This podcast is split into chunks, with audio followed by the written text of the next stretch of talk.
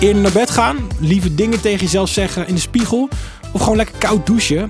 Iedereen heeft andere gewoontes om goed in zijn vel te zitten. Wat nou eigenlijk jouw ding? Nou, ik ben Joshua en ik coach je door de gezonde gewoontes heen.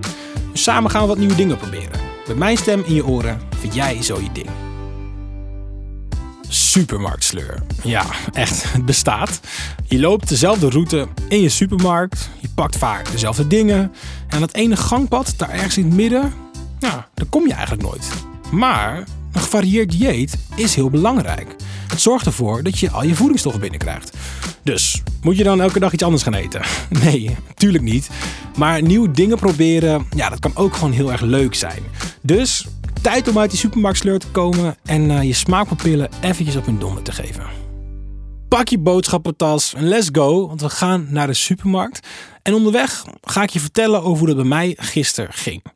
En het is eigenlijk uh, best wel confronterend, want ja, ik kom mijn supermarkt binnen en voordat ik het weet, binnen een minuutje heb ik, me, heb ik mijn padje afgelopen langs de groenten, langs de zuivel en nog een beetje aan de koekjes achteraan.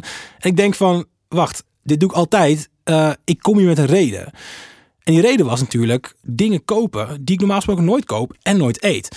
Dus ik ging naar dat pad waar ik normaal gesproken nooit kom. En uh, tussen de soja en de sushi rijst vond ik van die zeewiersnackjes. Een beetje van die uh, ja, chipjes eigenlijk, maar dan van zeewier. En ik heb ze gekocht en ik zal je eerlijk zeggen, het was best wel lekker.